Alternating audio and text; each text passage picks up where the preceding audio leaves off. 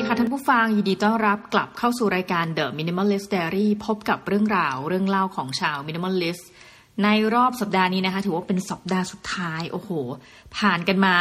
อย่างแบบว่าหนักหน่วงมากนะคะปี 2019 ถือว่าหุ้นก็ตกนะคะ แล้วก็หลาย ๆ อย่างถ้าเกิดว่าท่านใดลงทุน LTF RMF ไว้นะคะ คิดว่าไม่ว่าจะกองไหนก็น่าจะสะบักสะบอมทั้งนั้นนะคะแต่ว่าไม่เป็นไรเราเริ่มต้นใหม่ได้เสมอนะคะ สำหรับรายการนี้เราจะมาพูดถึงความเป็น minimalist นะคะทุกท่านอยู่กับ podcaster น้องหมี แล้วก็ไม่ลืมประเด็นนี้เด็ดขาด ถือเป็นการเอาเรื่องราวทุกอย่างนะคะมารีวิวในรอบปีนี้ว่าเป็นอย่างไรกันบ้างนะคะ ประการแรกนะคะ ลองจดสักนิดนึงได้ไหมเอ่ยว่าความสำเร็จในปีนี้ของทุกท่านนะเชื่อว่าถึงแม้จะเป็นปีที่สำหรับหลายคนนะขึ้นขึ้นลงลงนะคะหรือบางปีที่บอกว่าสะบักสะบอมแต่เราเชื่อว่าในทุกความล้มเหลวต้องมีความสำเร็จบางอย่าง อยู่ในนั้นนะคะ เราเชื่อว่ายินต้องมีอย่างเริ่มต้นที่ต้องมีก่อนกันแล้วกันนะคะต้องบอกว่าทุกปีจะมีค่าใช้จ่ายเยอะมาก ปีนี้ถือเป็นปีที่เราใช้จ่ายน้อยกว่ารายรับนะคะก็ถือว่ายังเป็นปีที่ค่อนข้างจะกำไรแล้วกันในปีหนึ่งแต่ว่าต้องบอกอย่างนี้ว่าถึงแม้จะใช้จ่ายน้อยกว่านะคะแต่เนื่องจากว่าเงินเดือนขึ้นนะคะเพราะว่ามีเรื่องของเงินประจำตำแหน่งอะไรเข้ามา เราก็จะต้องรู้สึกว่าเอ๊ะ คนที่เงินเดือนขึ้นแล้วมีเทรนด์การใช้เงินที่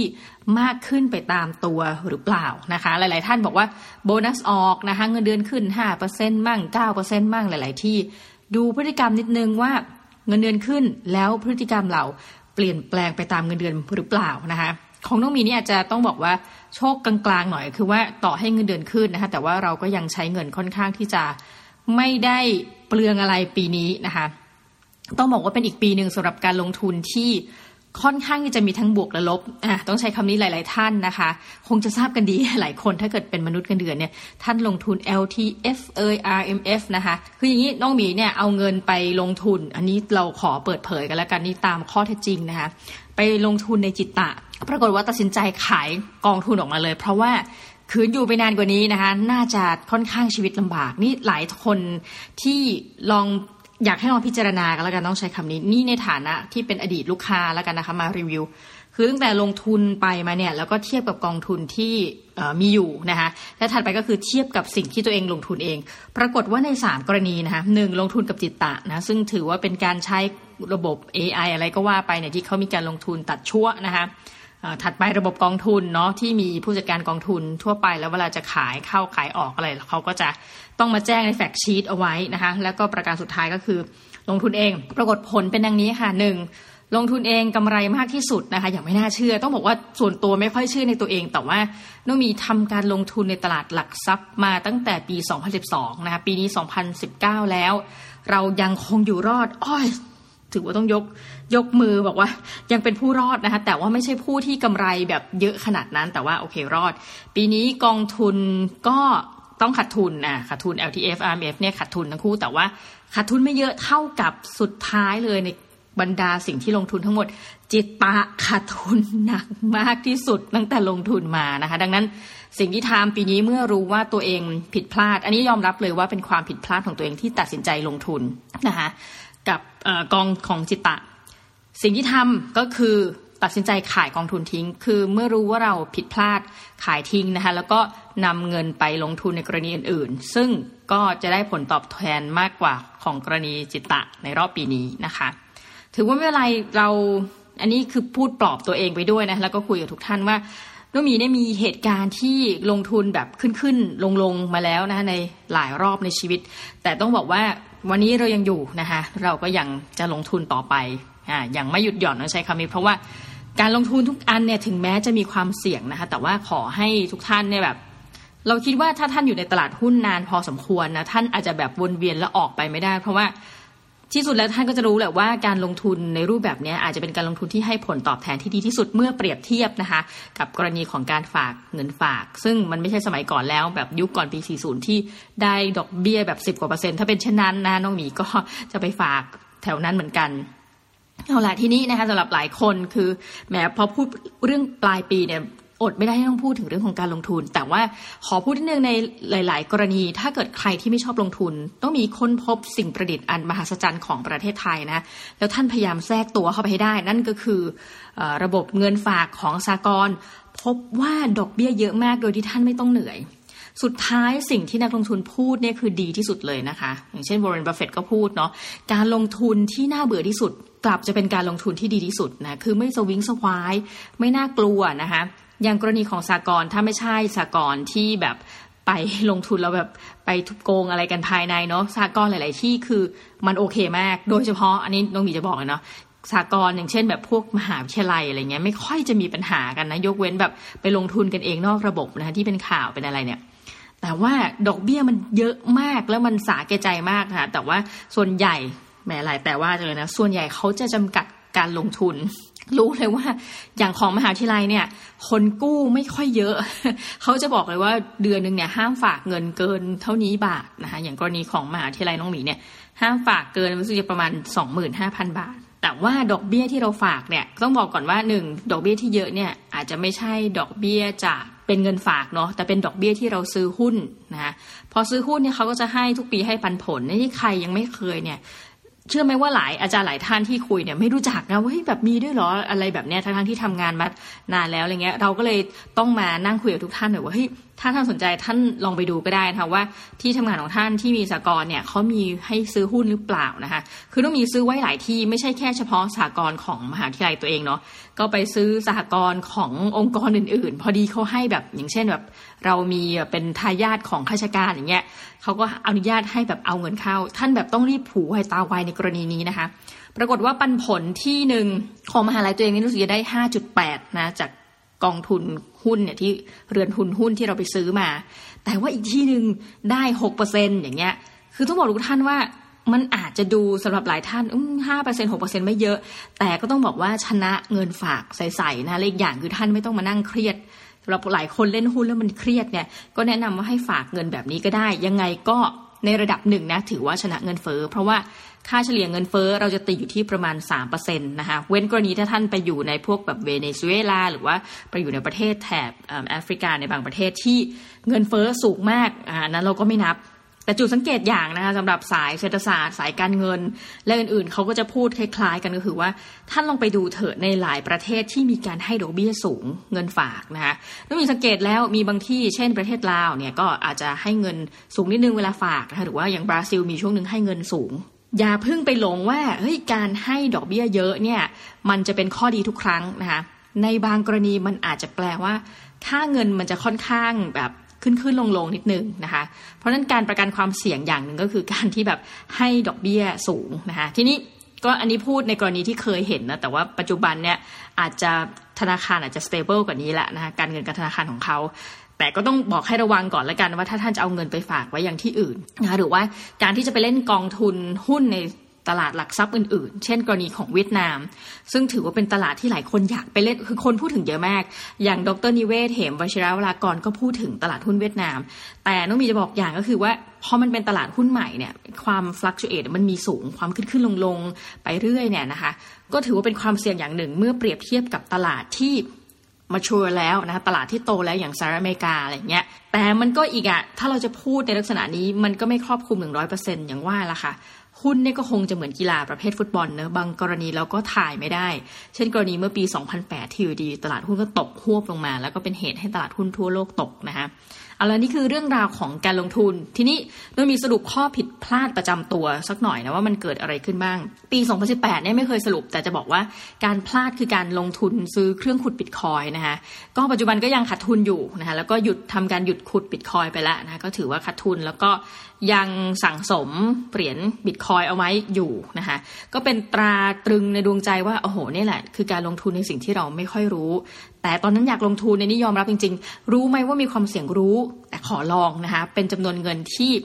น้อยกว่าต้องใช้คำนี้น้อยกว่าสิ่งเงินที่เรามีจริง ๆ อยู่ประมาณ คือมันไม่ถึงไม่น่าจะถึง 5%ในแอสเซททั้งหมดที่เรามีนะคะซึ่งอันนี้เป็นความเสี่ยงที่น้องมีรับได้ที่สุดแล้วนะคะ คือถ้าเกินเนี้ยเราก็จะแบบถ้าเงินขาดตรงนี้ไปเราจะแบบหงุดหงิดเนาะ อันนี้พอไม่เกิน 5%เราก็โอเค คือยินดีที่จะสูญเสียเงินตรงนี้นะจากแอสเซททั้งหมดของเรา แต่ว่าโอเค นั่นคือความผิดพลาดในปี 2018 ส่วนปี 2019 บอกเลยว่าความผิดพลาดก็คือ การที่ลองเลือกไปลงทุนในกองทุนของจิตตะหลาย ๆ ท่านก็คือ ถ้าฟังอยู่บอกหูทำไมแบบถึงพูดชื่อตามตรง เพราะเราเป็นลูกค้าจริงๆนะคะแล้วเราก็มีการลงทุนจริง ๆ ก็ขอมาแชร์ ถือว่าเป็นการรีวิวก็แล้วกันว่า พอลงปุ๊บนะในบรรดาสามกองจิตตะหวบที่สุดเมื่อเปรียบเทียบกันนะกับ กองอื่นๆนะคะแล้วสุดท้ายเนี่ยสิ่งที่น่าสนใจและสิ่งหนึ่งที่เราไม่เคยคิดนะคือส่วนตัวจะไม่ค่อยเชื่อตัวเองเลย แต่ว่าปีนี้การลงทุนของตัวเองเนี่ยกลับส่งผลดีที่สุดนะคะก็คือหุ้นโดยรวมยังบวกเกิน 20%เหตุผลเพราะว่านะคะไม่ได้ไปซื้อหุ้นตัวที่เป็นข่าวใด ๆ คือซื้อหุ้นตัวที่น่าเบื่อและค่อนข้าง safe นะคะแต่อย่ามาถามว่าเราไปซื้อหุ้นตัวไหนเหตุผล เพราะว่าการลงทุนมีความเสี่ยงนะคือเกิดบอกทุกท่านว่าเฮ้ยลงลงทุนตัวนี้อยู่ แล้วเดี๋ยวท่านมาซื้อปุ๊บ ปรากฏว่าหุ้นตกเลยจะมาโทษน้องมีนะแต่ว่าถือว่านี่ก็เป็นบทเรียนนะคะในรอบ 2 ปีที่ผ่านมา มีข้อผิดพลาดอะไรอีกไหมนะคะเพราะว่าชาว minimalist เนี่ยเราก็จะพูดถึงทั้งเรื่องบวกและลบนะคะข้อผิดพลาดอื่นๆเนี่ยยังตอนนี้ยังณตอนนี้เนาะยังไม่ค่อยได้คิด แต่ว่าอย่างหนึ่งที่น่าสนใจเกี่ยวกับตัวเองในรอบปีนี้นะก็คือมีการบริจาคเงินเพิ่มขึ้น สิ่งที่น่าสนใจคือเงินเดือนก็เยอะขึ้นนะคะ เพราะว่ามีการปรับเปลี่ยนตำแหน่งนิดหน่อยนะคะแล้วก็มีการใช้จ่ายในด้านการบริจาคเงินเยอะขึ้นอย่างน่าตกใจแต่เราก็ถือว่าโอเค มันเป็นความสุขที่เราจะให้คนอื่นเนาะปีนี้บริจาคเงินไปทั้งหมดประมาณนะคะขอตีเป็นตัวเลขกลมๆก็คือ 88,000 บาท อันนี้คือบริจาคให้คนอื่นเลยนะคะ เรานับหมดทุกกรณีนะ เช่นแบบว่าไปทานอาหารแล้วให้ทิปเนี่ยปกติว่าเวลาทานอาหารเนี่ยสมัยก่อนเนี่ยจะไม่ค่อยให้ทิปนะคะ คือจะเก็บเงินและให้หมดเลย แล้วเพราะว่าเราจะถือว่าถ้ามันมี service charge แล้วอะไรเงี้ยเราก็ชินตรงนี้เราคิดว่าหลาย ๆ ร้านเนี่ยจะมี service charge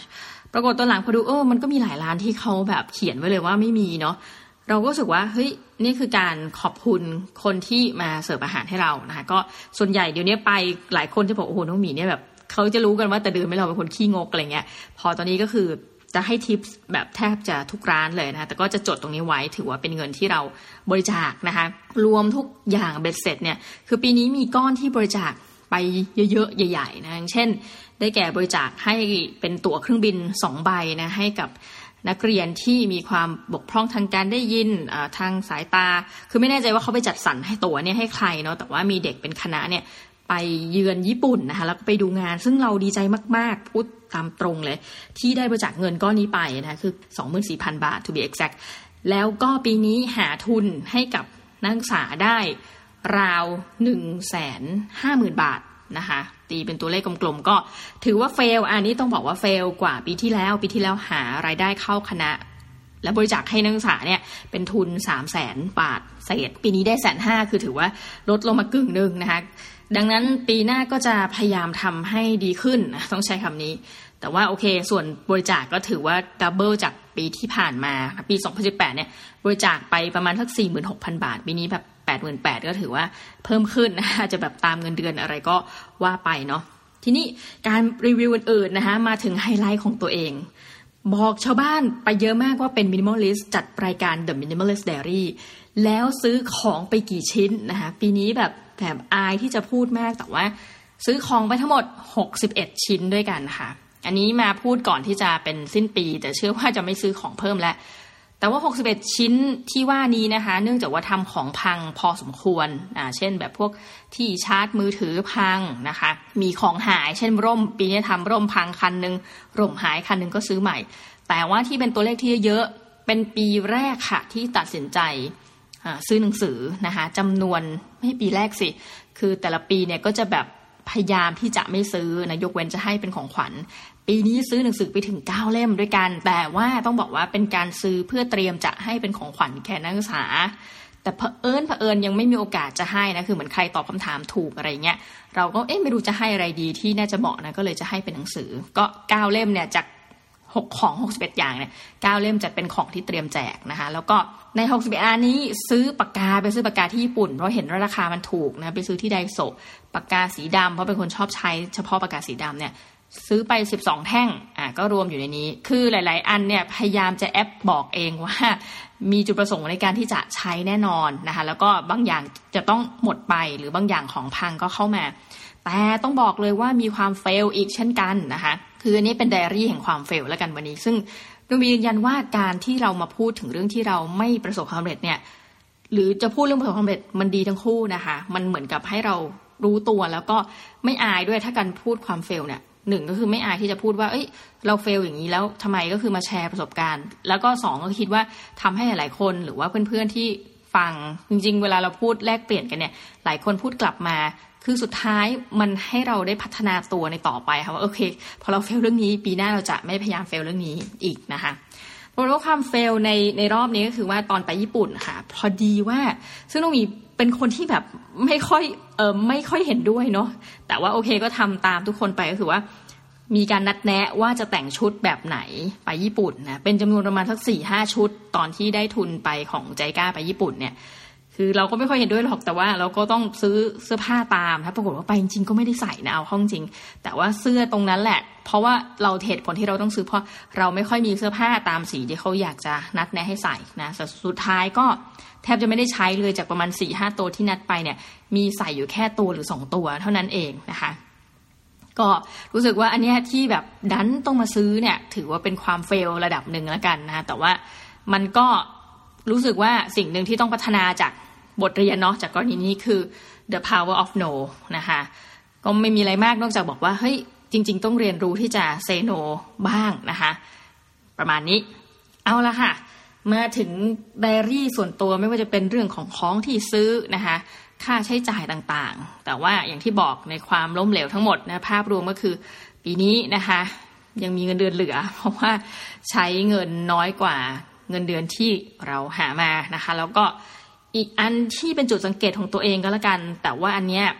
เราก็ยังถือว่าน่าจะเป็นข้อบวก แต่เป็นข้อกังวล คือปีนี้น้องหมีมีรายได้นะคะ ที่เพิ่มเติมจากรายได้ประจำเยอะมากคำว่าเยอะมากนี่เอาเป็นว่าสักประมาณหนึ่งในสี่ของรายได้ กลายเป็นมีรายได้เสริมเข้ามาเนี่ยเท่ากับหนึ่งในสี่ของรายได้ประจำทั้งปี เหตุผลก็คือว่ามันมีการไปสอนพิเศษเยอะนะคะ เช่นแต่เดิมเฉพาะปริญญาตรีก็มีไปสอนปริญญาโทนะคะหรืองานอื่นๆเข้ามานะคะ โดยเฉพาะสมมติการเขียนบทความเนี่ยหลาย ๆ ที่เนี่ยเขาก็จะตั้งกฎเกณฑ์ว่า พอเขียนบทความไปตีพิมพ์ ก็จะได้รับค่าตอบแทนเนี่ยตรงนี้มีจริงๆ ไม่ได้ขยันขึ้นแต่ว่า พอมีรายได้ตรงนี้มาเนี่ยมันทำให้เกิดโมเมนต์หนึ่งคือความโลภอะใช้คำนี้ตรงนะคะ คือเราพยายามสกัดความโลภแล้วด้วยการเอาเงินไปบริจาค แต่ว่าความโลภนี้ที่เกิดขึ้นคือ ปีนี้เราได้เงินมานะหลักหลายแสนบาทอย่างเงี้ยแต่ไม่ต้องห่วงต้องมีจดตลอดเพื่อที่จะเตรียมจ่ายรายปีเนาะก็คือภาษีรายปี อันนี้จะไม่มีข้อผิดพลาดแน่นอนเพราะเราจดทุกบาทนั่นเป็นสาเหตุที่ทำให้รู้ว่าอู้ปีนี้มีรายได้เพิ่มเยอะแฮะแต่ประการหนึ่งที่เกิดขึ้นก็คือว่าอย่างที่บอกนะคะ มันโลภแล้วมันรู้สึกว่าปีหน้าถ้าเราทำได้รายได้ได้น้อยกว่านี้เราจะรู้สึกเฟล เรื่องการเงิน ซึ่งอันเนี้ยบอกเลยว่าไม่ควรคิด เพราะว่าเงินเหล่านี้มันเป็นเงินที่เหมือนลอยมา มันเป็นเงินที่คุณไม่ได้ expect ว่าจะได้แล้วได้ นี่ก็พยายามจะสู้กับตัวเองอยู่ว่าเอ้ยอย่าไปคาดหวังว่าปีหน้าเนี่ยเงินจะเมนเทนเท่านี้ นอกจากความรู้สึกเรื่องความโลภเนาะแล้วรู้ตัว ข้อที่สองถัดไป อันนี้เป็นปรากฏการณ์ที่ไม่เคยคิดว่าจะคิดแบบนี้ แต่คิดจริง ๆ ค่ะ คือรู้สึกว่าสิ่งที่เราทำมันไม่สัมพันธ์กับรายได้ที่เราควรจะได้รับ กล่าวคืออะยกตัวอย่างนะคะ ปีนี้มีค่าสอนปริญญาโท ซึ่งเรารู้สึกว่าเฮ้ยหรือว่าการคุมสอบปริญญาโท หรือการคุมสอบวิทยานิพนธ์อะไรเงี้ยรู้สึกว่ามันเป็นเงินที่เยอะเกินกว่าสิ่งที่เราควรจะได้รับ เพราะเราไม่รู้สึกว่าเราพูดถึงแอฟฟอร์ดอะในงานนั้นๆ อันนี้พูดจริง ๆ แบบจากใจจริงนะคือเราไม่รู้ว่ามีอาจารย์ท่านไหนจะรู้สึกเหมือนน้องหมีไหม แต่น้องหมีรู้สึกจริงว่าบางงานรู้สึกว่าเฮ้ย เราก็ไม่ได้ทำอะไรมาก คือเราก็ทำตามหน้าที่นั่นแหละ แต่ว่าค่าตอบแทนมันเยอะเกินกว่า คือ นี่เป็นครั้งแรกจริงนะที่รู้สึกเช่นเนี้ย แล้วมันแปลกมาก คือเราสึกว่ามันไม่สัมพันธ์กันอะกับความรู้สึกความทุ่มเทกับรายได้ที่มา เราก็บอกว่าเฮ้ยยังพูดกับคนที่ให้เงินเลยว่าเออจริง ๆ มันไม่ควรจะเยอะขนาดนี้ให้ปรับเกณฑ์ให้ให้เงินลดลงได้ไหมคือคนเขาก็คงงงนะเพราะว่าเขาคงไม่เคยได้ยินใครที่มาพูดลักษณะนี้แต่ว่าเรารู้สึกเช่นนั้นจริง ๆ นะคะ แล้วก็ไม่รู้สึกไม่รู้สิว่าจะทำลายความรู้สึกนี้ได้อย่างไร เพราะว่าคือเราสึกจริงว่ามันไม่เหมาะสมนะก็นี่ก็ยังสู้กับตัวเองอีกนะดังนั้นต้องบอกเลยว่าเฮ้ยใครที่คิดว่าการที่คุณมีเงินเข้ามาเยอะๆแล้วมันจะเป็นความสุขตลอด น้องหมีเองเนี่ยเป็นคนที่ตั้งคำถามกับเรื่องนี้กันแล้วกัน เพราะเรารู้สึกว่าเราไม่สมควร เริ่มเข้าใจความรู้สึกแล้วว่า เวลาแบบเออถ้าเกิด เหมือนสมมุติเราไปอยู่ในตำแหน่งที่สูงขึ้นนะคะเอายกตัวอย่างเช่นอธิการบดีแล้วกัน ถ้าเรารายได้เดือนละสี่แสนแต่ว่ายอดแรงกิ้งมหาวิทยาลัยเราตกลงเรื่อยๆเนี่ยนุ่มีอาจจะเป็นหนึ่งในอธิการที่นี่สมมุติไว้เฉยๆนะชีวิตจริงคงไม่ได้เป็นนะลาออกก่อนนะคะแต่ว่าคงเป็นอธิการที่รู้สึกแย่พูดจริง ๆ คือเงินเดือนไม่สัมพันธ์กับความสามารถและรายได้ของเรา ซึ่งเราไม่รู้ว่าใครเป็นโรคนี้บ้างนะ ถ้าเป็นช่วยช่วยยกมือหน่อยนะคะ โอเค ทั้งหมดทั้งมวลเอ๊ะส่วนใหญ่พอเล่าเล่ามาเนี่ยรู้สึกมันจะเฟลมากกว่าขึ้นคือลงมากกว่าขึ้นเนาะแต่ว่าโอเคในเรื่องที่ดีต่อใจวันนี้มีขอมาแชร์นะคือหลังจากที่แบบช่วงนี้ฟังรายการของในเครือคือครูหิ่งห้อยกับห้องเรียนสีฟ้า แล้วรู้สึกว่าเฮ้ยเรื่องทุกเรื่องที่ครูหิ่งห้อยเล่า มันเป็นเรื่องที่อันนี้พูดเองเลยนะคะ ในฐานะที่เจอครูหิ่งห้อย แล้วก็ฟังเรื่องราว รู้สึกว่ามันดีต่อใจ แล้วก็เลยคิดถึงเด็กๆที่ไม่ได้อยู่ในระดับ อุดมศึกษามากขึ้นที่ผ่านมานะคะช่วงสิ้นปีเนี่ยโนมีก็เดินทางตระเวนทำบุญนะคะสุดท้ายเนี่ยมีอาจารย์ท่านหนึ่งก็ชวนคือต้องบอกว่าบรรดาอาจารย์เนี่ยเขาก็ไม่มีคือวันๆเนี่ยเวลาชวนนะคะจะมีอาจารย์แบบหลายสายด้วยกันนะมีสายเนี่ยสายมงคลนะคะก็จะชวนกันไปทำบุญนะบางสายปาร์ตี้นี่ไม่ค่อยมีเหตุผล คือเพราะว่าไม่ว่าจะไปไหนในที่โลกล่าแห่งนี้นะมีโอกาสจะเจอนักศึกษาได้มาก คือถ้ามัวแต่ไปยืนแดนๆอยู่อะไรเงี้ย ก็อาจจะเขินๆกันต้องใช้คำนี้ จะเรียกว่าไม่เหมาะสมหรือเปล่าเนี่ยมันแล้วแต่ทุกท่านจะพิจารณาเนาะแต่ว่าน้องมีและเดอะแก๊งก็คือไม่ได้ไปในที่อโคจรนานมากนะเหตุผลคือแบบโอ๊ยไม่อยากเจอคนรู้จักอะไรประมาณเนี้ยโอเค ก็เลยไปปะกับอาจารย์สายบุญนะซึ่งท่านก็ชวนไปทำบุญที่วัดแห่งหนึ่ง ปรากฏว่าไปวัดนี้แล้วประทับใจมาก เพราะว่าคือเป็นลักษณะของวัดที่เหมือนในสมัยรัชกาลที่ห้าอะไรแบบนั้นนะคะคือเป็นวัดด้วยแล้วก็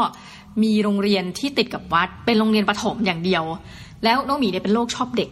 โอ้คือเด็กน่ารักมากต้องใช้คำนี้นะคะ คือวันแรกที่ไปวัดเนี่ยน้องหมีก็คือเดินแถออกไปนะสายประมาณว่า คือไม่แน่ใจว่าเป็นสายบุญหรือเปล่าแต่ว่าเดินแถออกไปที่โรงเรียน แล้วก็วิเห็นเด็กตัวเล็กๆเนอะเราก็เลยวิ่งไปซื้อขนมนะจากร้านข้างๆอะไรเงี้ยแถวโรงเรียนก็ เอามาแจกเด็กๆ ขออนุญาตครูใหญ่ด้วยนะ เพราะว่าโรงเรียนเขาเป็นโรงเรียนขนาดเล็กนะ มีเด็กสักไม่กี่ร้อยคน ก็ไปขออนุญาตครูใหญ่ว่า ขอบริจาคขนมได้ไหม แล้วก็เนี่ยมาให้ช่วง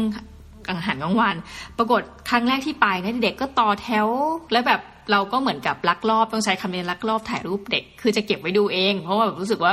ประทับใจอะไรเงี้ย คือแบบเด็กตัวเล็กๆน่ารักอะไรเงี้ย ปรากฏมีเด็กผู้ชายคนหนึ่งน่ารักมาก คือขณะที่เราถ่าย คือเราก็กะจะถ่ายบรรยากาศอะไรอย่างงี้เนาะ เด็กคนนั้นก็ หันมามองกล้องอะเหมือนมาแอคให้เหมือนแบบหันมาไม่เชิงกับยิ้มแปร่แต่ว่ายิ้มแบบนิดนึงแบบอืมแน่เพื่อจะดูว่าพอเราถ่ายเสร็จเขาก็ค่อยหันไปแบบเข้าแถวรับขนมต่ออะไรเงี้ย คือเรารู้สึกว่ามันเป็นเหตุการณ์ที่แบบเด็กเนาะคือคือใส่ซื่อแล้วก็น่ารัก แล้วพอเราแจกขนมเสร็จมันก็จะมีเศษพวกพลาสติกอะไรพวกนี้ใช่ไหมคะซึ่งโอเค มันไม่ดีต่อโลกนะแต่ว่าขนมที่ซื้อมาแบบเป็นโหลเป็นอะไรเงี้ยมันก็หมกไปด้วยพลาสติกอะเนาะ เราก็จะหาที่ทิ้งนะขณะที่กำลังจะอ้าปากถามเด็กว่า เอ๊ะที่ทิ้งขยะอยู่ไหนครับอะไรเงี้ยเด็กก็บอกว่า เดี๋ยวผมไปทิ้งให้ครับ คือเด็กพูดก่อนที่เราจะได้อ้าปากบอกว่าจุดประสงค์ในชีวิตเราต้องการอะไรนะคะก็ถือว่าประทับใจโรงเรียนนี้มาก และ ผ่านไปประมาณเป็นปีเหมือนกัน เราก็กลับไปที่นี่อีกครั้งนะ ขอพูดเลยแล้วกันว่าชื่อโรงเรียนอะไร ซึ่งทุกท่านก็รู้สึกว่า โอ้มันไกลมากนะคะ แน่นอน โรงเรียนนี้มีชื่อว่าโรงเรียนวัดแม่สลาบนะคะ อยู่ที่อำเภอสารพีจังหวัดเชียงใหม่ย้ำอีกทีนะคะ อยู่ที่อำเภอสารพีจังหวัดเชียงใหม่ซึ่งไม่ใช่อำเภอเมืองด้วยนะ ต้องขับรถไกลออกไปอีกนะคะ วันที่ไปเนี่ย 28 ธันวาคม มันเหมือนกับมีงานบุญอะไรใหญ่ไม่รู้นะบรรดาอาจารย์เขาก็ชวนมี เขาไปกับครอบครัวนะแล้วน้องหมีกับอาจารย์อีกท่านก็ไปกันสองคนก็คือ ไปปุ๊บเขาก็มีงานแบบเยอะเยอะไปหมดเลยนะคะซึ่งเราก็เป็นหนึ่งในคนที่ไม่ได้อินสายแบบงานอะไรพวกนี้ แต่เราพอยไปที่เราก็ไปนั่งกับเด็ก ๆ เหมือนเดิม เด็กประถม เพราะว่าพอดีในงานเนี่ย คือพอเป็นงานบุญขนาดใหญ่ใช่ไหมชาวบ้านเขาก็จะเอาข้าวของขนมอาหารเนี่ย มาเหมือนกับเปิดเป็นโรงทานเลี้ยงนะคะน้องหมีก็เป็นหนึ่งในตอนแรกจะไม่กิน บอกว่าแบบเราไปกินข้างนอกกันแต่ยังไงไม่รู้ไปมาก็คือน้องมีที่ไม่กินนี่ไม่ใช่อะไรนะเพราะเป็นคนท้องเสียง่าย ดังนั้นถ้ากินอะไรผิดสำแดงปุ๊บ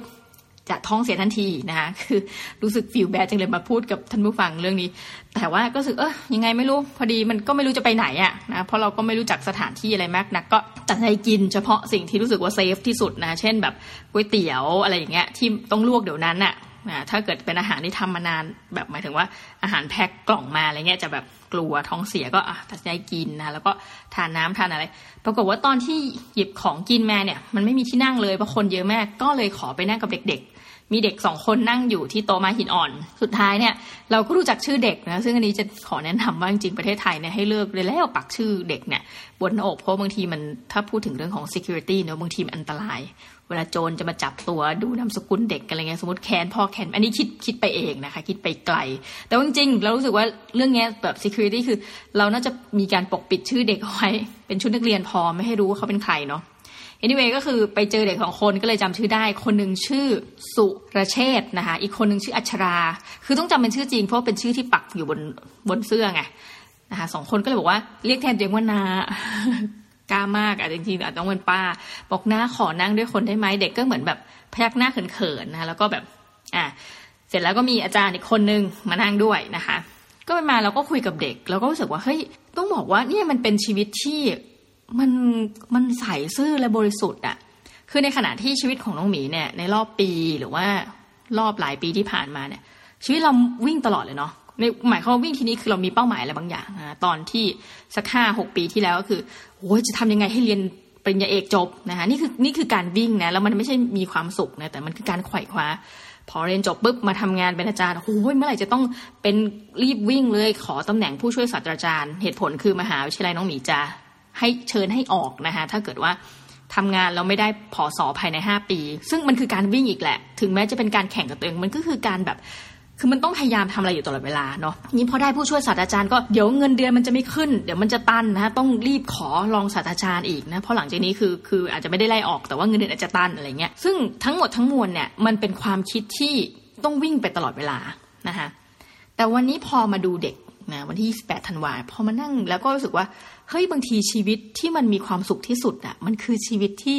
ที่ไม่ต้องอะไรเยอะอะ่ะเป็นชีวิตที่แสนจะธรรมดาสามัญนนะ อะเดี๋ยววันนี้ขอเล่าเรื่องน้องๆสองสาคนละกันที่เราได้นั่งคุยนะคะก็นั่งคุยกับเด็กก็ไม่รู้ทำอะไร เพราะว่าแบบงานบุญอะไรเราก็ไม่ได้อยากจะเข้าไปคือเราแค่จะมาดูบรรยากาศ แล้วก็อาจจะอยากบริจาคเงินเท่านั้นนะในการทำนุบำรุงศาสนาบวกกับถ้าเกิดเงินตรงนั้นมาเป็นค่าเทอมให้กับเด็ก ๆ แม่สลาบอะไรเงี้ยก็นั่งคุยนะคะเด็กก็บอกว่าเนี่ยจริง ๆเขาไม่ต้องมาโรงเรียนวันนี้นะคะเพราะว่ามันเป็นวันเสาร์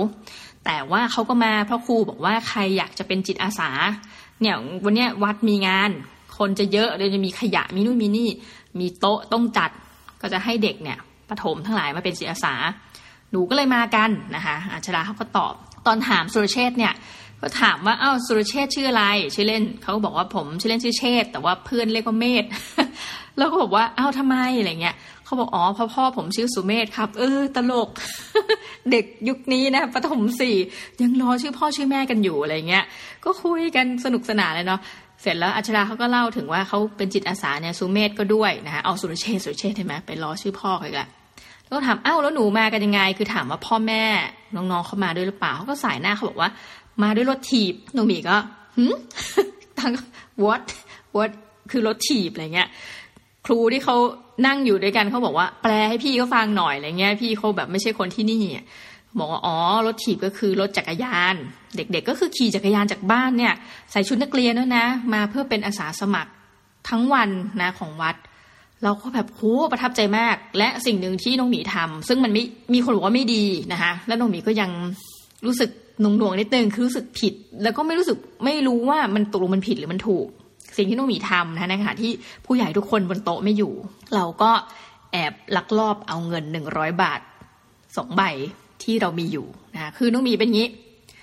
หลังๆเนี่ยใครจะทำอะไรให้เราเนี่ย เราจะขออนุญาตตอบแทนด้วยการหยิบยื่นเนี่ยถือว่าเป็น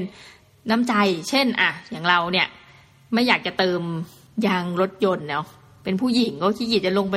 ขึ้นขึ้นลงลงเติมนี่คือขี้เกียจไม่เป็นผู้หญิงหรอกเขาอ้างกันชัดนะถ้าเราให้เขาเติมให้เนี่ยเราก็จะอะขออนุญาต 20 บาทอะไรเงี้ยหรือว่าถ้ามีคนมาเช็ดกระจกรถให้อะเราขออนุญาตให้ 20 บาท ก็จะเป็นลักษณะนี้นะคะ แต่ว่าถ้าไปอย่างเงี้ยไปวัดคราวที่แล้วเนี่ยก็มีน้องๆเข้ามาช่วยงานเนี่ยเราก็อ้าวน้องๆขอบคุณมากนะ คือรอบเนี้ยก็รู้ว่าเป็นเด็กป .4 คือก็ไม่ได้คิดอะไรอะใช้คำนี้ตอนให้นะ ก็บอกว่าพี่ให้นะเรียกพี่บ้างเรียกน้าบ้าง พี่ขออนุญาตให้นะ แบบว่าหนูเป็นจิตอาสากัน ก็รู้ว่าไม่ไม่ได้อะไรตอบแทนแต่ว่าขอให้เพราะว่าเป็นของขวัญปีใหม่อะก็ให้หนึ่งร้อยหนึ่งร้อยเด็กก็อึ้งอึ้งแล้วก็ไหว้ขอบคุณครับขอบคุณค่ะไปอะไรเงี้ยพอเรามาเล่าให้อาจารย์ผู้ใหญ่ฟังทีหลังก็บอกว่าจริงๆอย่าคือก็ท่านก็ตำหนินิดนึงว่าบางทีแบบ คืออาจจะไปทำลายระบบความคิดอะไรของเด็กกับการให้เงินเนาะอันนี้ เราก็รู้สึกผิดแต่ในขณะก็รู้สึกว่าก็อยากให้จริงๆเหมือนเราให้ลูกให้หลานอันนี้พุ่งตรงนะ คือเราอาจจะถูก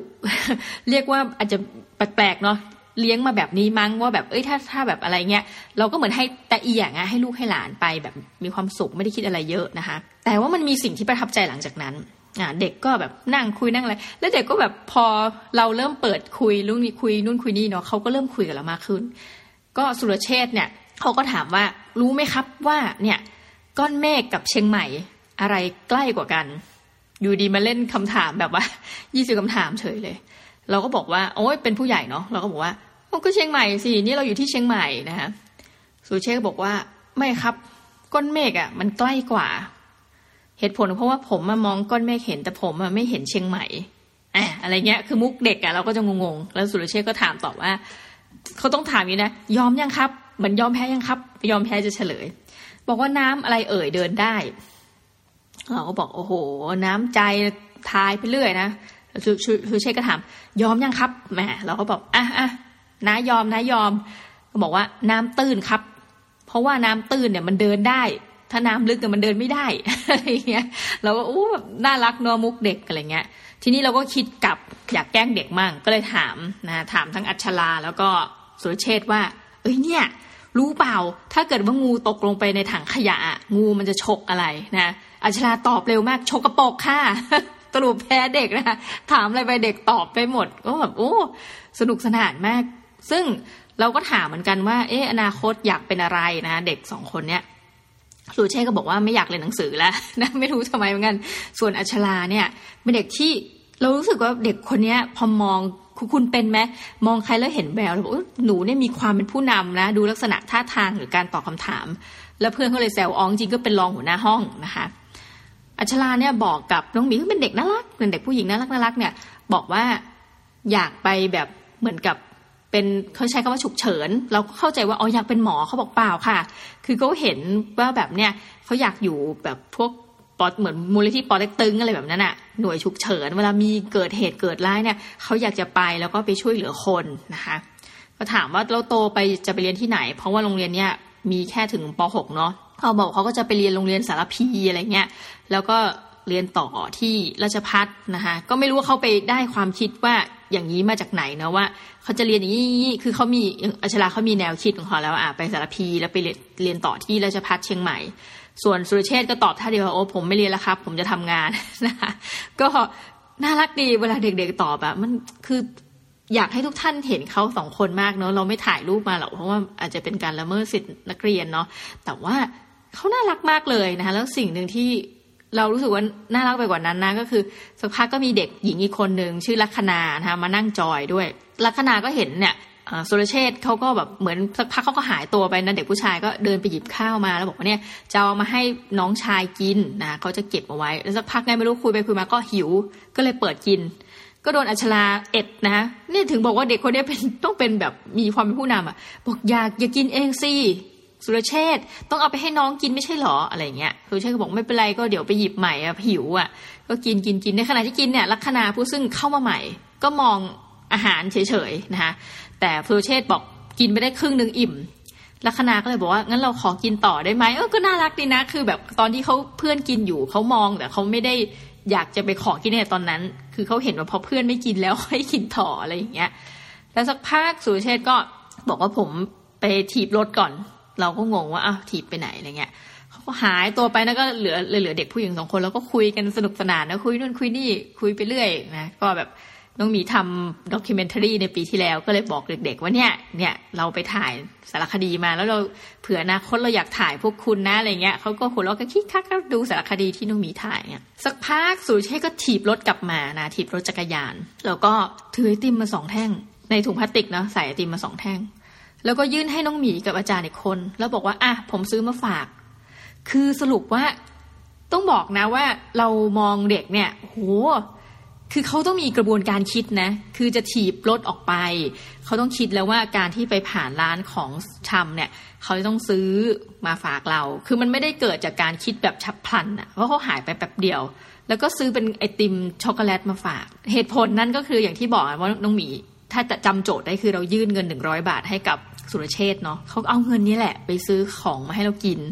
แล้วน้องหมีก็เลยทำเป็นแอป นะซึ่งอันนี้เป็นความไม่จริงเพราะเราชอบกินไอติม แต่เราก็บอกเด็กสองคนทั้งลักษณะใช่แล้วว่าอะนาให้เนี่ยนาไม่ชอบกินไอติม เชื่อไหมว่าเด็กก็สายหน้า ซึ่งเกิดมาไม่เคยเห็นเด็กที่ไหนปฏิเสธไอศครีมมาก่อน เราคิดว่าเขาคงคิดว่าอันเนี้ยมันเป็นของเรา ดังนั้นเขาจะไม่มากินอะไรอย่างเงี้ย ก็รู้สึกรู้สึกผิดนะ ต่อทุกคนแล้วก็เลยต้องนั่งกินในติมกับอาจารย์กันแล้วก็แบบอย่างทุลักทุเลมากผู้ใหญ่กินไอติมต่อหน้าเด็กอะไรเงี้ยแล้วเด็กก็ ก็ไม่ได้สนใจอะ่ะเหมือนกับเขาก็รู้สึกว่าเออมันสมควรจะเป็นของเราอะไรแบบเนี้ยแต่มันเป็นความประทับใจนะผู้ฟัง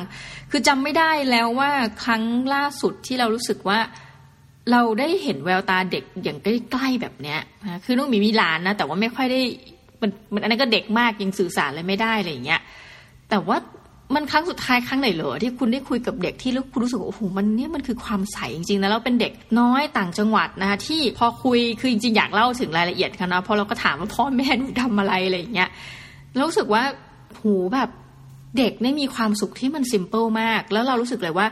เฮ้ย ทั้งรอบปีเนี้ยพอมาเจอวันเนี้ยได้เจอเด็กอะ่ะ อันเนี้ยมันเป็นอะไรที่แบบต้องขอบคุณเด็กเหล่านี้มากๆ ที่ยอมคุยกับเรา เพราะรู้สึกว่า เขาได้เติมเต็มและได้สอนอะไรเราเหมือนกันนะว่าเฮ้ยชีวิตที่ดีอะมันคือชีวิตที่ซิมเปิลแบบเนี้ยนะคะแล้วก็เลยถามเด็กๆว่าเนี่ยถ้าเกิดว่าไม่ไปเรียนหนังสือแล้วอยากไปทำอะไรกันคือแบบว่าวันหยุดอะไรเงี้ย เด็กบอกว่าอยากไปเที่ยวอะก็เลยถามนะคะว่าเอ้ยเคยไปเที่ยวในเมืองเชียงใหม่หรือยังเพราะอยู่สารพีเนาะเด็กก็สายหน้ายังไม่เคย มีคนหนึ่งบอกว่าเคยแบบพ่อไปขายของก็ต้องนั่งรถไปกับพ่อนะก็เคยเข้าแล้วเขาก็แบบ คือกรุงเทพอะไรเขาก็ไม่เคยไปเท่าที่เราถามนะแล้วก็เลยถามว่าแล้วเวลาเด็กบอกว่าอยากไปเที่ยวเนี่ย ที่หนูไปเที่ยวเวลาหยุดเนี่ยหนูไปเที่ยวไหนกัน เด็กก็บอกว่าผมก็ขี่จักรยานนะสุรเชษก็ตอบว่าแค่ขี่จักรยานเนี่ยการไปเที่ยวของเด็กทั้งหมดเนี่ยสรุปคือการขี่จักรยานไปรอบๆ แถวๆบ้านนะก็ไปแวะร้านของชำแล้วก็ไปเที่ยวเนี่ย ไม่ต้องไปเรียนหนังสือโอ้มีความสุขจะตาย คือมันซิมเปิลมาก มีจักรยานหนึ่งคัน แล้วขับไปรอบๆ โดยไม่คาดหวังว่าจะต้องเข้าตัวเมืองเชียงใหม่เนาะซึ่ง น้องมีจำไม่ได้ว่าครั้งสุดท้ายที่เรามีความสุขในลักษณะแบบเนี้มันเกิดขึ้นตอนไหน อย่างที่บอกทุกวันเราเหมือนวิ่งตามอะไรสักอย่าง พอได้อันเนี้ยคือน้องมีเคยคิดจริง ๆ นะว่า ตอนเอ็นสถานเข้ามหาวิทยาลัยเนี่ยโอ้ยถ้าเอ็นติดนะ ชีวิตจบและจะมีความสุขแล้วไม่ต้องคิดอะไรเยอะวันเมื่อเข้าไปเรียนก็ทำให้เรารู้ว่า อืม จะสุขแค่ไหนก็ช่างนะคะ เมื่อเอ็นเข้ามาชีวิตมันยังต้องต่อสู้ต่อ คือต้องเรียนแล้วก็ต้องทำเกรดให้มันดีด้วยนะ ในมุมแบบคนขี้เกียจอะไรก็ว่าไปแต่คุณต้องเกรดดีพอเรียนจบโอ้ยอยากไปเรียนต่อต่างประเทศทำไมคิดอย่างนั้นไม่รู้นะ ก็หมุนไปโอ้ยต้องเรียนให้จบเป็นยาเอกโอ้ยกลับมาทำงานโอ้ยต้องรีบเป็นผอสอเดี๋ยวเขาไม่ให้ทำงานต่อ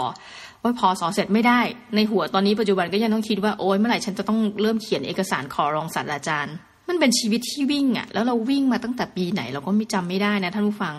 พอมาฟังเด็กๆแล้วรู้สึกว่าโหแบบ มันเป็นชีวิตที่ ที่เรารู้สึกว่ามันธรรมดาแต่มันมีความสุข แล้วมันทรงคุณค่าด้วยนะ เพราะเนี่ยมันตั้งแต่เมื่อไหร่เหรอที่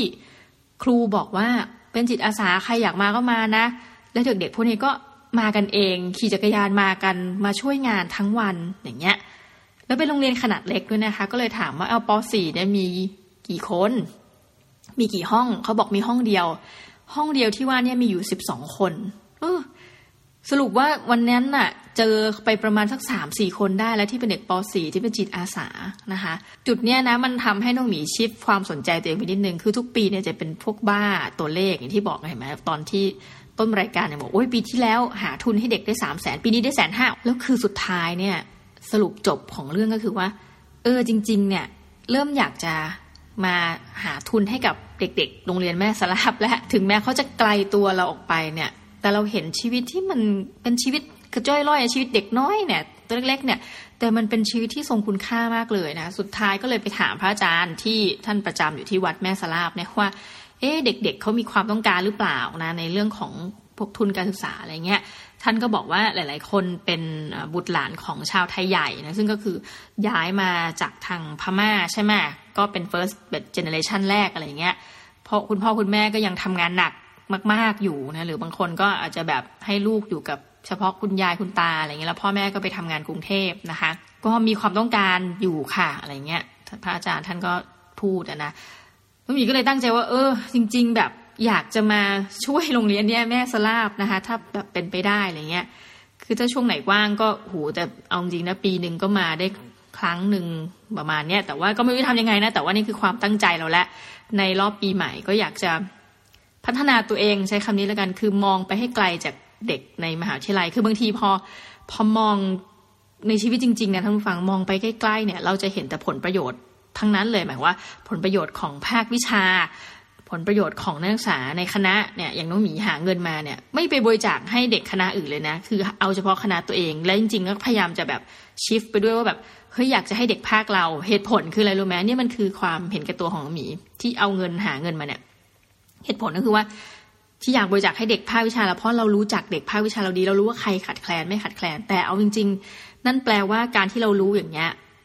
แต่เราไม่ได้รู้ไงว่าเด็กภาควิชาอื่นๆเนี่ยเขาขาดแคลนหรือเปล่านะแต่ว่าโอเคสุดท้ายตัวเงินที่ที่หามาได้เราก็มักจะมีคืออีโก้มันเยอะจริงๆท่านผู้ฟังหลายหลายอย่างเนาะบางทีแบบเเราหามาเอง หามาจากเครือญาติเราหามาจากเพื่อนของเราอะไรเงี้ย ก็จะทำให้รู้สึกว่าแบบตัวฉันใหญ่เวลาหาเงินมาได้ แล้วแบบบริจาคคณะก็จะยิ้มแปร่นะคะแบบมีความสุขอะไรอย่างเงี้ยแล้วรู้สึกว่าเอาจริง ๆ มันถ้าเราทำทุกอย่างโดยการเซตโก แล้วรู้สึกว่ามันทำให้อีโก้เราเยอะเนี่ย อยากจะเบรกเบรกลงมาเหมือนกันนะแล้วก็มาทำอะไรที่มันธรรมดาสามัญคือของบางอย่างเนี่ยมันพูดจริงๆนี่ว่ามันใช้ความพยายามอย่างมากอายุตัวอย่างนะมีมีอาจารย์ท่านหนึ่งก็ออกไอเดียว่า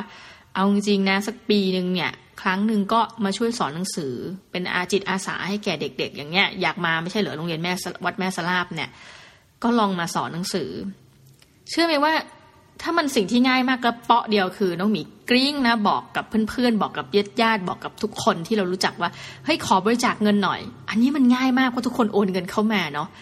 แต่อีกสิ่งที่ยากกว่าเนี่ยเรากลับไม่ทำซึ่งเราก็จะรู้สึกว่าการอิดอ่อนเนี้ยมันไม่ใช่ ลักษณะนิสัยที่ดีอะ่ะคือสุดท้ายแล้วเราก็พอมาดูตัวเองเราก็ยังเป็นคนมักง่ายนะคือแบบอยากทำบุญด้วยวิธีง่าย ๆ อยากทำดีด้วยวิธีง่ายๆอันนี้ก็เป็นสิ่งที่รู้สึกว่าตัวเองในปี 2020 จะต้องพัฒนาต่อไปนะคะเพื่ออะไรก็ตามแต่เพื่อความเป็นมนุษย์ในฐานะมนุษย์ที่มีความพยายามมากขึ้นนะที่จะทำอะไรด้วยความพยายามมากยิ่งขึ้น เป็นประโยคซ้ำๆนะที่รีพีทตัวเอง เอาละค่ะท่านผู้ฟังก็นี่ก็ถือว่าเป็นการรีวิวประจำปี แล้วก็ตบท้ายด้วยเรื่องราวที่รู้สึกจริงว่าต้องมาเล่าท่านผู้ฟังฟังเรื่องของเด็กน้อยนะที่แบบน่ารักมาก แล้วก็สอนให้เราได้รับรู้อะว่าชีวิตที่ดีอะมันคือชีวิตที่ธรรมดา แล้วคุณก็ไม่ต้องคิดอะไรมากนะมันก็มีความสุขได้กับทุกวันที่เป็นนะคะมีจิตอาสาได้กับสิ่งที่มันอยู่ใกล้ตัวนะคะคือต้องมีหลังจากนี้ก็จะรู้สึกว่าอยากที่จะเป็นคนที่ อาสาสมัครมากขึ้นนะไม่คิดแบบง่ายๆอีกแล้วไม่เอาแค่ว่าบริจาคเงินนู่นนี่นั่น มันง่ายไปนะอยากจะทำอะไรที่แบบพยายามมากขึ้นนะต้องบอกว่าข้อลบอีกอันที่รู้สึกฟิลแบดนะต้องพูดจริงคือ ช่วงนี้ไปติดต่อไปคุยกับคุณครูในหลาย ๆ องค์กรนะมากเยอะเลยเพราะว่าต้องทำงานร่วมกันแบบไปทำค่ายไปทำอะไรกับคุณครูโรงเรียนเนี่ย ปรากฏมีคุณครูจากจังหวัดแม่ฮ่องสอนนะให้เราไปสอนหนังสือภาษาอังกฤษนะคะ เพื่อที่จะเด็กเตรียมเข้ามหาวิทยาลัยอะไรเงี้ยเขาก็มาบอกเราอะไรเงี้ยไปลักษณะแรกที่บอกอาจารย์เขาดูตั้งใจมากจริงเชื่อไหมว่าจิตตรงหมีเว็บแรกที่บอกเลยแบบโวยแม่ห้องสอนไกลมากอะไรคือไม่อยากไปเนี่ยเนี่ยคือจิตที่เรารู้สึกว่า เราต้องพัฒนานี่ว่าบอกให้ผู้ฟังแล้วกันถึงความความลบนะของในจิตใจคือ ไปสอนนะสอนได้ แต่รู้สึกว่าไกลรู้สึกขี้เกียจเดินทาง แต่เนี่ยถ้าเราโมแต่คิดอย่างเงี้ยเนาะ จิตอาสาที่ดีก็จะไม่เกิดขึ้นนะคะขออนุญาตบอกกับทุกท่านเลยแล้วกันเนาะว่าแบบปีใหม่ท่านอยากทำอะไรใหม่ๆไหมคะอยากที่จะเป็นคนที่ดีขึ้นไหมน้องหมีไม่แน่ใจนะว่าท่านอยากทำอะไรกันแต่ว่าหนึ่งในโกของน้องหมีปีนี้ก็แล้วกันนะเป็นปีแรกที่รู้สึกกับตัวเองจริงนะว่า อยากจะทำชีวิตให้มันมันดีขึ้นจากคนเมื่อวานนะคะ อะไรก็ตามแต่เนี่ยอยากจะพัฒนาตรงจุดนี้ แล้วก็ขอบคุณจริง ๆ จากใจนะคะท่านผู้ฟังทุกท่านที่ฟังรายการของเรามาในรอบปีนี้นะมีอะไรเปลี่ยนแปลงพอสมควรเลยนะคะ ทั้งในชีวิตจริงแล้วก็ทั้งในเรื่องราวของใจเนาะสภาพจิตใจต้องใช้คำนี้นะคะ ก็สรุปจบเนี่ยปีหน้าเป้าหมายของน้องหมีคือ เป็นคนที่ตั้งใจทำอะไรมากขึ้น เพื่อคนอื่นใช้คำนี้แหละใช้ต้องใช้ความพยายามมากขึ้นนะไม่รู้ทุกท่าน อยากจะเปลี่ยนแปลงอะไรบ้างไงแลกเปลี่ยนกันนะคะ อยากฟังอยากฟังคอมเมนต์จริง ๆ จากหลาย ๆ ท่านเลยนะไม่อยากจะเป็นการสื่อสารทางเดียวเท่าไหร่หรอกเราพูดตามตรงเนาะคอมเมนต์มาได้เลยผ่านซาวคลาวผ่านเพจ Infinity Podcast นะคะหรืออื่นๆ ติดต่อมาได้เลยนะอยากจะให้หรือว่ามีช่องทางอะไรที่เรื่องเกี่ยวกับจิตอาสานะคะมีพูดคำนี้บ่อยมากนะ หรือช่องทางใดที่อยากจะฝากเราประชาสัมพันธ์เรายินดีนะคะแล้วก็ Infinity Podcast จะมุ่ง